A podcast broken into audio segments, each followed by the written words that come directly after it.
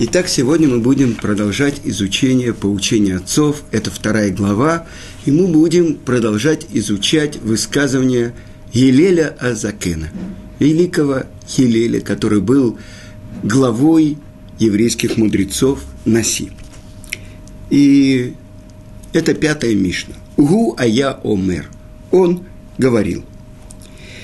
Эйнбур и рей хет. Вело ам аарец хасид – Значит, бур, э, обычно э, мы еще остановимся на этом, но простой перевод – невежда, тот, кто не учил никогда Тору, не боится греха. Вейн э, ама вело амаарец. Амаарец – это тоже не ученый еврей. Не может быть не ученый еврей хасидом. Э, Отсюда мы учим, что праведником, цадиком он может быть, а хасид, тот, кто делает больше, чем требует закон, он не может быть. Вело Байшан ламад, ламед, и стеснительный не может учиться. Вело кабдан меламед, а вспыльчивый не может быть учителем. Вело кола марбе бесхора махким. И не всякий, кто много занимается торговлей, бизнесом, становится мудрецом. Обратите внимание, не всякий. Значит, какие-то становятся, а какие-то нет. Дальше. Э, Убемаком шеэйн анашим иштадель лихьет иш. И в месте, где нету людей, что значит человека иш, мы выясним, что это значит, постарайся быть человеком. Итак, мы понимаем, что эти высказывания э, величайшего мудреца еврейского народа на все века требуют как минимум постижения. Значит, э, прежде всего, э, что такое понятие бур? И в Мишне, и в Талмуде объясняется. Бур так называется невозделанное поле. Так что не может быть человек, подобный невозделанному полю, боятся греха. И э, важная книга в еврейском народе – это книга Миам Лоэз, автор книги Миам Лоэз –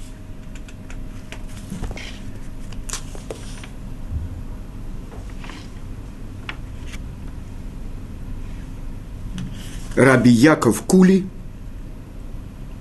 который э, был великим мудрецом в Ираке, и его книги изучаются повсеместно, его комментарии, э, и на, почти на всю письменную Тору, на Пятикнижие, на пророков, на Писание.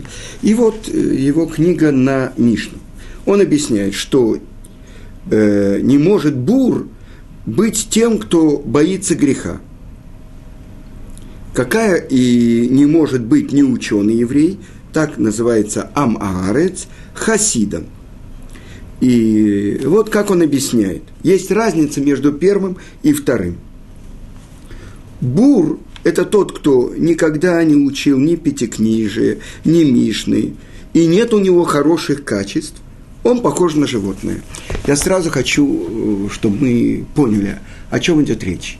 Это идет речь о том времени, когда весь еврейский народ соблюдал, исполнял все заповеди Туры.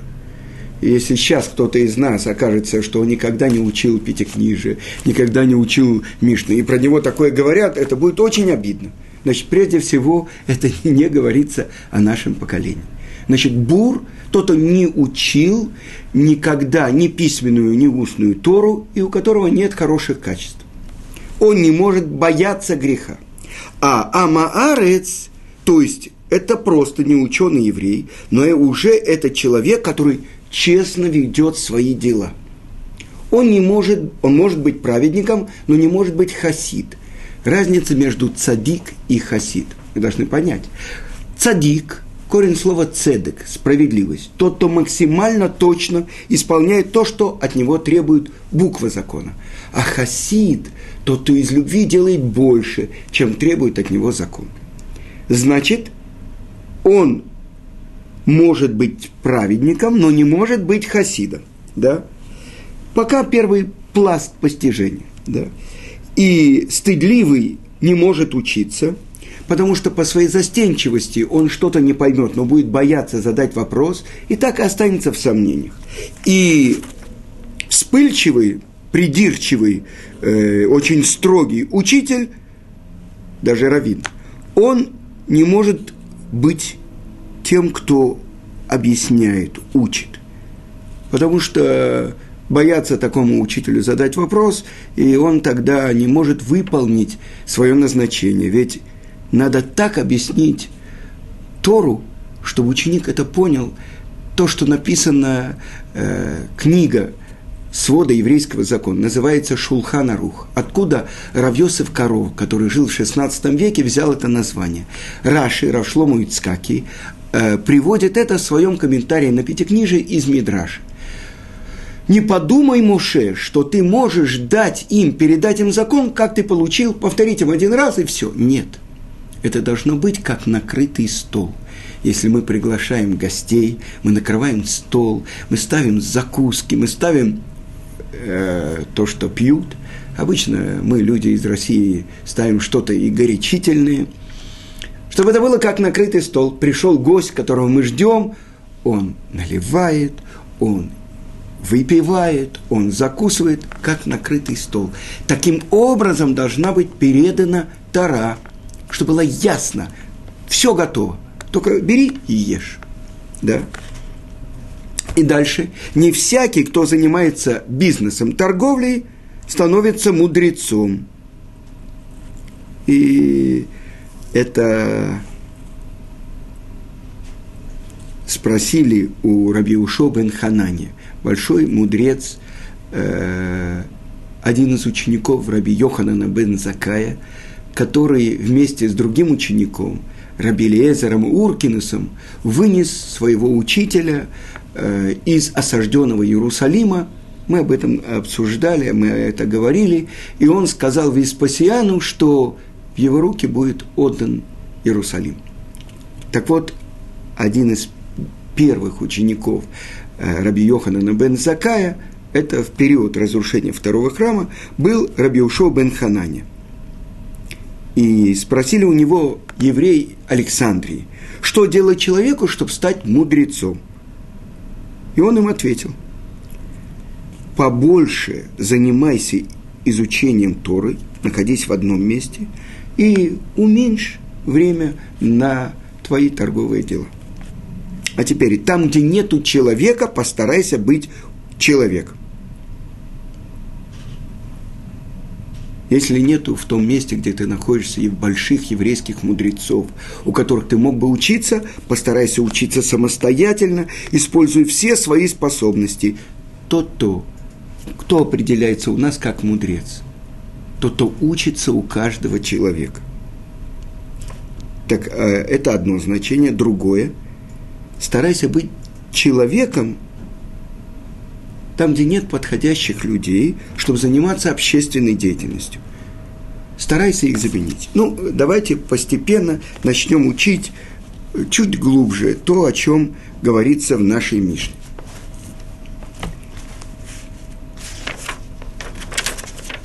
Значит, прежде всего, бур, мы сказали, это как невозделанное поле – человек, который никогда не учил Тору, человек, который э, никогда не общался с еврейскими мудрецами, который не имеет представления о еврейском законе.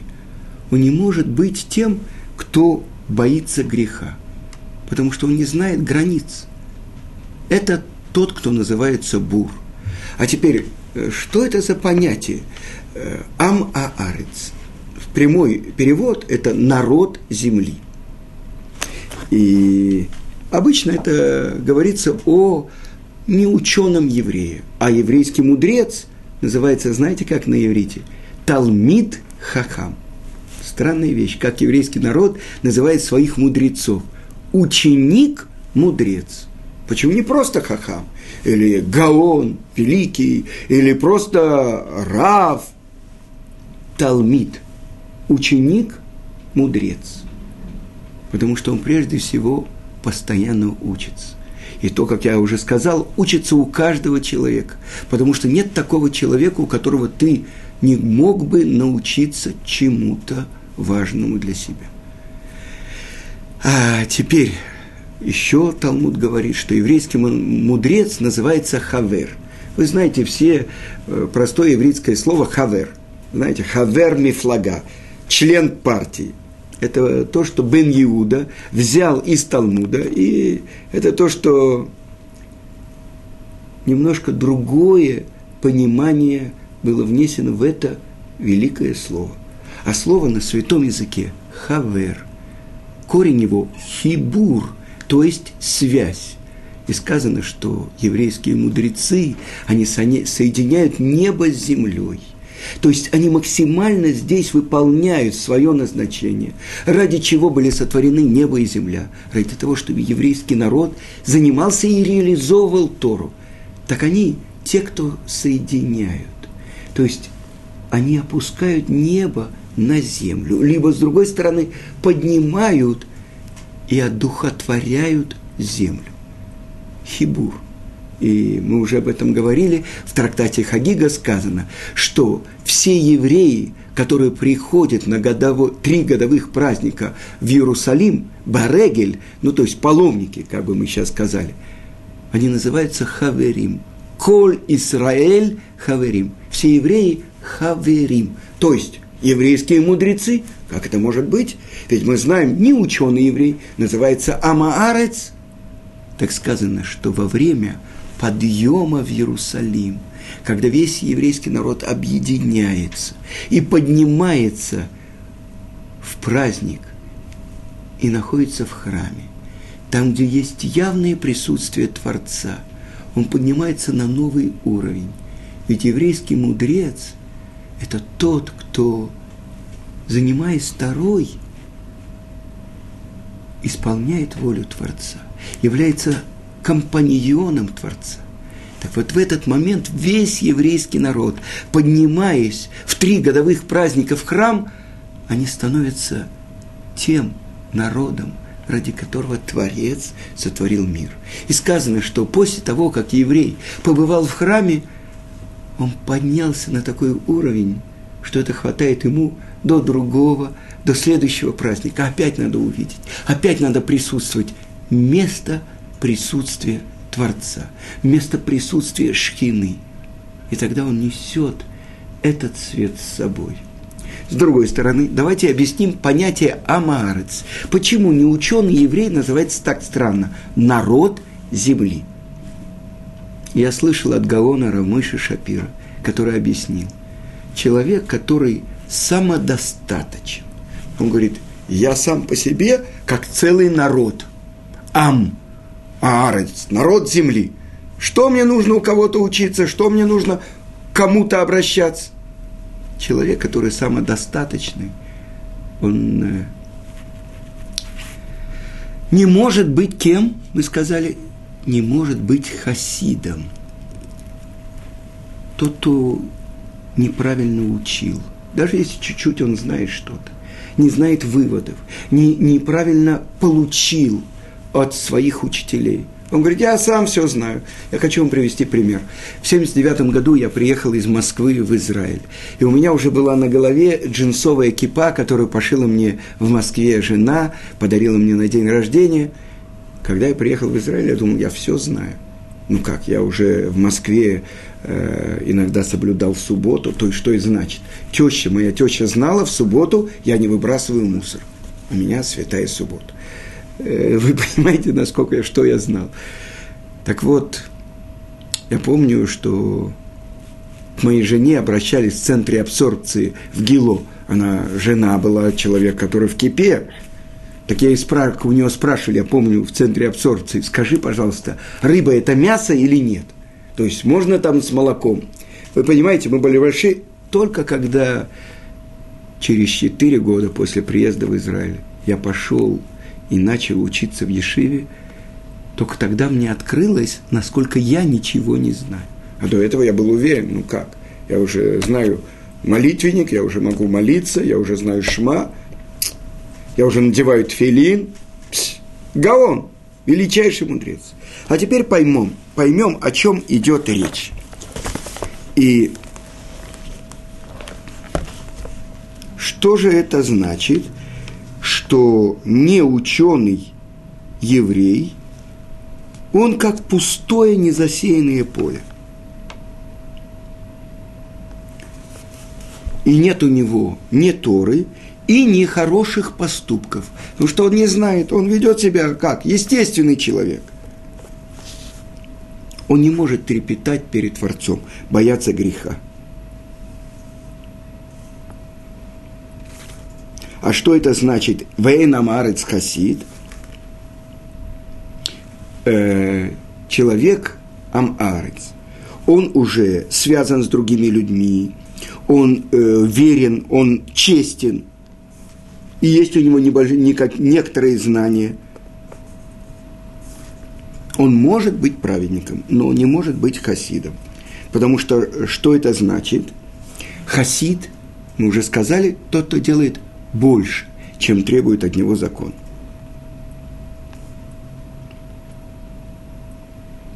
И стыдливый не может быть учеником, он стремится учить Тору и исполнять заповедь. И он сидит перед еврейскими мудрецами.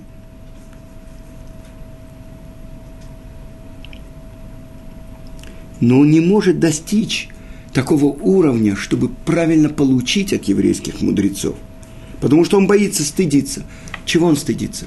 Чтобы, что он, может быть, будет опозорен, он неправильный вопрос задаст.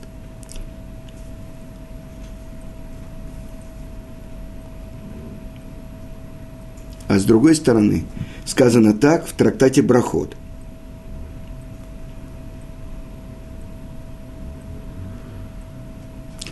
Что если он стыдится и боится за свой почет, то в результате он не поймет, у него будет сомнение. Э, в результате он, когда он э, закроет свой рот и не задаст вопрос – и когда задают ему вопрос, он не знает. И Кабдан, тот, кто строг со своими учениками, и настолько он держит строго своих учеников, что они боятся ему вопрос. Он не может быть правильным преподавателем Торы. Хорошо, сейчас я хочу вам что-то показать, то, что э, объясняет Талмуд эти вещи. Что значит э, «Веэн амарец хасид»? И об этом написано в Иерусалимском Талмуде в трактате Назир. Сказал Раби Акива. Так было в начале, когда я начал учиться у еврейских мудрецов. Один раз я шел по дороге и нашел мет. Что это значит? Труп еврея, э, который валяется на дороге, не похороненный. И каждый еврей – включая первосвященника, если видят такого еврея, они должны, обязаны заниматься тем, чтобы похоронить его. Что он сделал, Раби Акива? Он взвалил его себе на плечи и отнес на еврейское кладбище, и там его похоронил.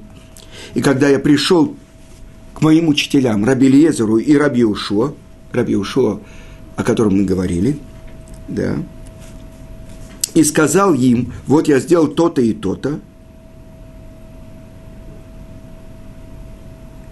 сказали они мне, каждый шаг, который ты делал, с того момента, как ты его нашел, как будто ты проливал его кровь.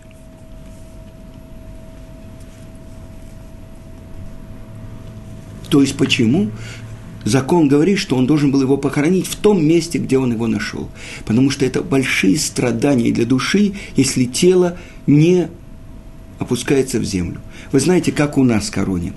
У нас э, делается так, что тело кладется на землю со всех трех сторон, с двух сторон и сверху покрывается э, бетонными плитами, но тело лежит прямо на земле, чтобы поскорее прошло то, что должно произойти с телом, поэтому у нас не хоронят в гробах. И поэтому даже за границей, когда хоронят еврея, делают дырки в, в том э, деревянном ящике, в котором его хоронят.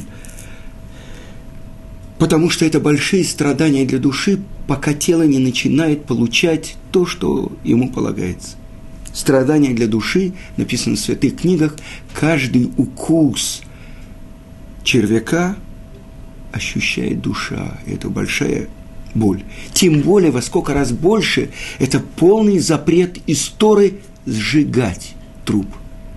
И, к сожалению, за границей, особенно в России, я знаю, что гораздо дешевле сжечь и заложить урну. Это большое нарушение еврейского народа, большие страдания для человека, который уходит и уже не может себя защитить. Поэтому его родственники, его близкие должны приложить все усилия, даже заплатить деньги. Вы не знаете, какую, какую милость они делают, если они делают, хоронят еврея на еврейском кладбище и не сжигают. Так вот, когда Раби Акива узнал, что он сделал, он сказал, несмотря на то, что я имел в виду исполнить заповедь, при всем при том я сделал нарушение. Во сколько раз больше в тот час,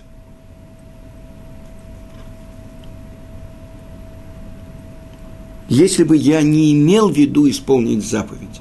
То есть до конца я не знал закона, и я поступил, и на самом деле я нарушал закон.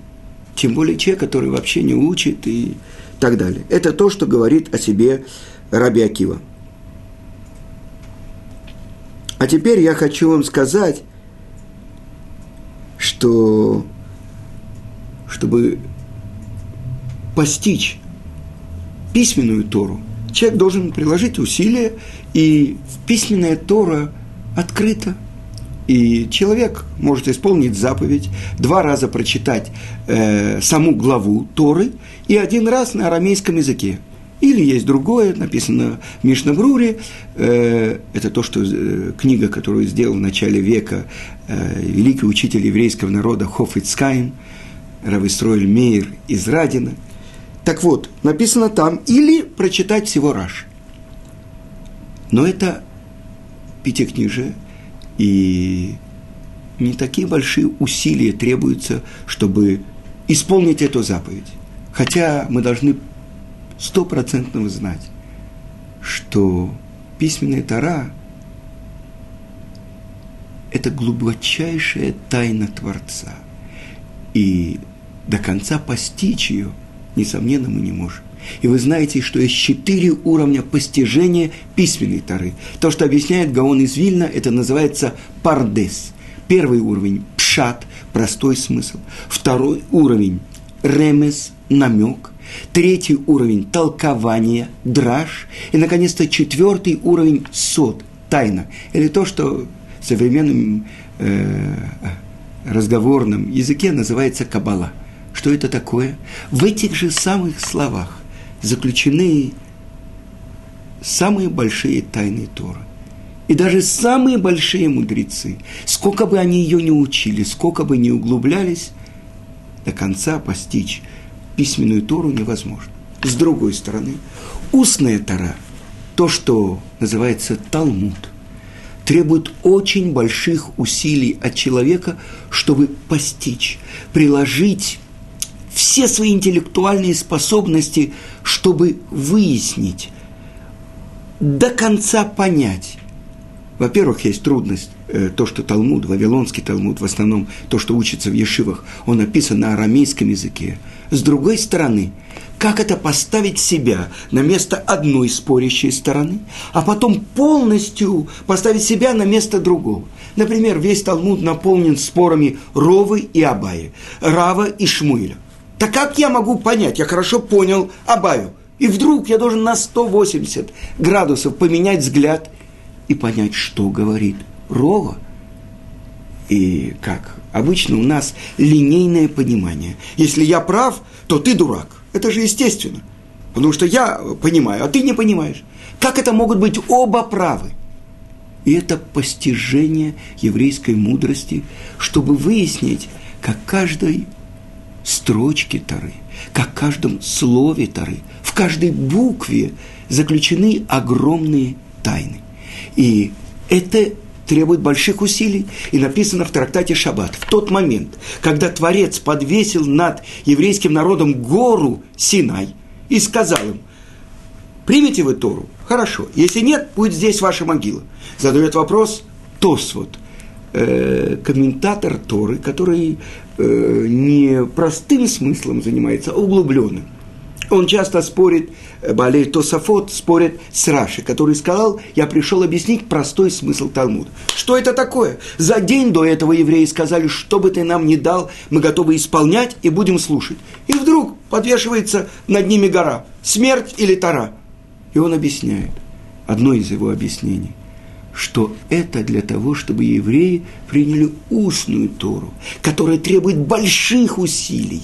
И сказано, люди, которые идут в темноте, увидят свет большой. И это то, что написано в, в Талмуде, в трактате Гитин.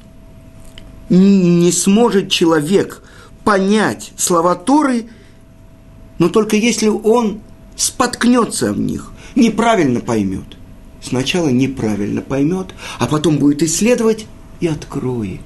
Это представьте себе, в темной комнате вдруг человек зажигает спичку – свечку, и она вся освещается. Это слова, там ведь нет ни запятых, ни знаков препинания. У нас в Ешиве переход в другую группу заключался тогда, когда ученик мог сам проставить знаки препинания в тексте Вавилонского Талмуда. Но это отдельная тема. Мы пока только затронули первые, первый пласт, что это такое, что бур человек, не обладающий ни знанием Торы, ни хорошими качествами, он не может бояться греха. Человек, не учивший, ну, но честно ведущий торговлю, он не может быть хасидом, тот, кто делает больше. Не может быть стыдливый учеником, который понимает. Не может быть э, гневливый хорошим преподавателем Торы. На следующем уроке я расскажу, что это значит не быть гневливым, как правильно обучать Торе. И, наконец-то, мы еще не затронули тему «В месте, где нету человека, постарайся быть человеком». Но на этом сегодня мы урок завершаем. До следующей встречи.